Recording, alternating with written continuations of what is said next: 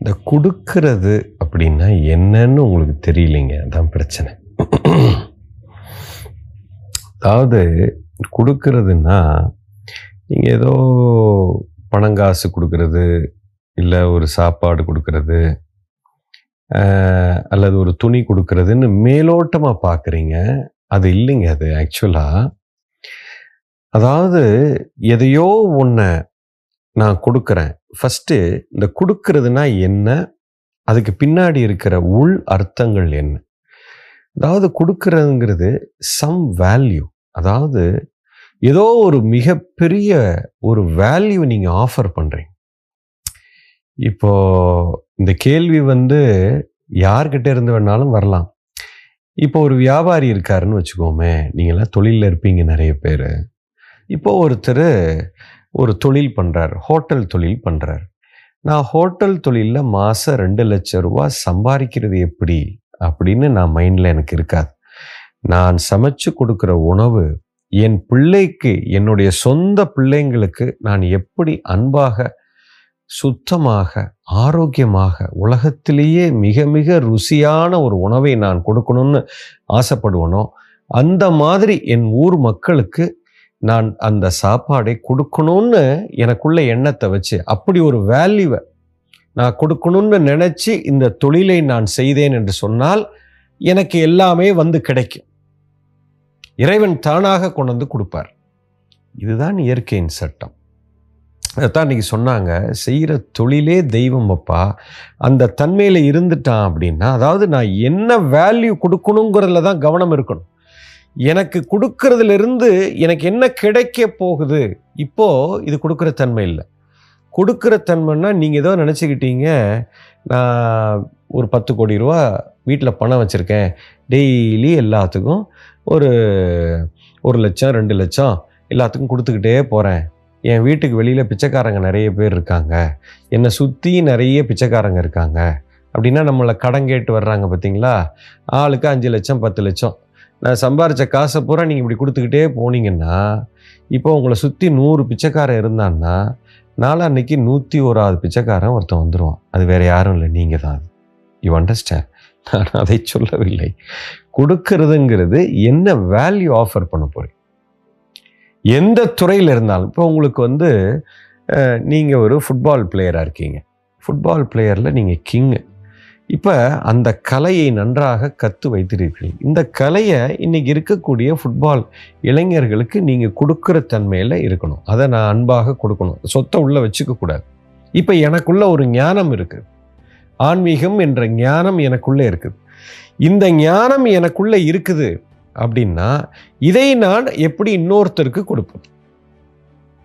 அப்போது இந்த ஞானத்தை கொடுத்தா எனக்கு இவ்வளோ கிடைக்கும்னு கணக்கு வச்சு நான் கொடுத்தேன்னா அது கொடுக்குற தன்மை இல்லை. கொடுக்கறதே ஒரு ஆனந்தம். அப்போது அதுதான் கொடுக்குற தன்மை. என்ன value you going to offer you understand அதாவது இப்போது ஒரு பிரபஞ்சம் எப்படி இருக்குதுன்னா இயற்கையில் எல்லாமே தனக்கு கொடுக்குற தன்மையில் தான் இருக்குது. எல்லாமே ஒன்றோடு ஒன்று சார்ந்து தான் இருக்குது. இப்போ மாமரம் மாங்காயை இந்த உலகத்துக்கு உற்பத்தி செய்து கொடுக்கும். அது இது நான் இவ்வளோ கொடுக்குறேன் எனக்கு நீ இவ்வளோ கொடுன்னு கொடு கேட்காது. அது நான் உற்பத்தி பண்ணி நான் கொடுத்துக்கிட்டே இருப்பேன். அப்போ அது கொடுக்குற தன்மையில் இருக்கும்போது மனிதன் வந்து அதுக்கு தேவையானதை தானாக கொண்டு போய் கொடுக்குறான். இது போலத்தான் இயற்கையில் எல்லாமே இருக்குது ஒரு புல் இருக்குது அது ஏதோ ஒன்று இந்த உலகத்துக்கு ஆஃபர் பண்ணுது. அந்த புல்லை வந்து ஆடு வந்து சாப்பிடும். ஆடை இன்னொன்று சாப்பிடும். இப்படி எல்லா உயிர்களும் ஒன்றோடு ஒன்று சார்ந்து தான் இருக்குது. மொத்த பிரபஞ்சமே ஒன்றோடு ஒன்று சார்ந்து ஏதோ ஒன்று கொடுத்துக்கிட்டே இருக்குது. ஏதோ ஒரு வேல்யூவை ஆஃபர் பண்ணுது. இந்த பிரபஞ்சம் அப்போ தான் சரியான நிலையில் இயங்கும். எல்லாமே ஒரே வேலையை செய்ய முடியாது. ஸோ ஒவ்வொருத்தருக்குன்னு இயற்கையில் இறைவன் வந்து ஏதோ ஒன்றை உற்பத்தி செய்து ஒரு வேல்யூவை கொடுக்க வைக்கிறான். ஒரு மரம் தன் கடமையை செய்கிறது. ஒரு தென்னை மரம் ஒரு வேலையை செய்யுது. மண் தன் வேலையை செய்கிறது. சூரியன் தன் வேலையை செய்கிறது. நீர் தன் வேலையை செய்கிறது. இது எல்லாமே கொடுக்கிற இப்போ நீரை நான் பயன்படுத்துகிறேன். சூரியனை எல்லா உயிர்களும் பயன்படுத்துது. ஸோ அதுபோல் இது எல்லாமே இயற்கையில் ஏதோ ஒரு வேல்யூவை கொடுக்குது. அப்போ அதுக்கு தேவையானது தானாக அதுக்கு கிடைக்குது இதுதாங்க இயற்கையின் சட்டம். இப்போ உங்கள் மைண்டுக்குள்ள நான் இவ்வளோ கொடுத்தா எனக்கு ஏதோ ஒன்று கிடைக்கும்னு சொன்னீங்களே அது கிடைக்கலையே அவங்க வாங்கிக்கிட்டே இல்லை இருக்காங்க. அப்போது அந்த கொடுக்கறதுல கூட அது உண்மையான கொடுக்கிற தன்மை இல்லை ஒரு எதிர்பார்ப்போடு கொடுக்குறீங்க அப்போ அது கொடுக்கிற தன்மை இல்லை. ஃபஸ்ட்டு அதை புரிஞ்சுக்கணும். இல்லைன்னா அந்த கேள்வியே வராது. அதாவது ஒரு மனுஷன் கொடுக்கறதே ஒரு ஆனந்தங்க. கொடுக்கறதே ஒரு ஆனந்தங்கும் போது அதில் என்ன எதிர்பார்ப்பு நான் கொடுத்ததுலேயே எனக்கு சந்தோஷம்.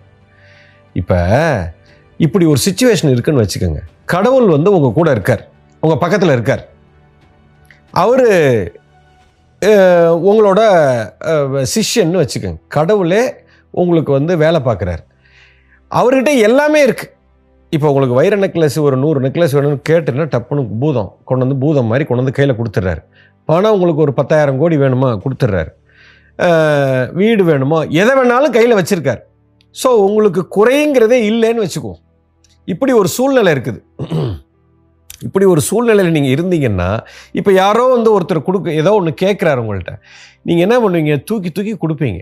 பயப்படவே மாட்டீங்க. ஏன்னா உங்களுக்கு இங்கே வந்துக்கிட்டே இருக்குன்னு தெரிஞ்சிருச்சு. யூஆர் ஆல்ரெடி கண்டென்டட் ஏன்னா கடவுளே உங்கள் கூட இருக்கார். இப்போது நீங்கள் கொடுக்கறதே ஒரு சந்தோஷமாக கொடுப்பீங்க. ஏன்னா அவன் உங்களை வாழ்த்திட்டு போவான். அப்படி ஒரு ஒரு தன்மையில் போவான். ஏன்னா நீங்கள் கிங்கு மாதிரி கொடுப்பீங்க. சி இந்த மனநிலையில் எதிர்பார்ப்பே இல்லை. எப்போ ஒரு மனிதன் இப்படி இருக்கிறானோ கடவுள் வந்து உட்கார்ந்துருவாருங்க. இதுதான் இயற்கையின் சட்டம். இயற்கையை இப்படி தான் வேலை செய்யுது.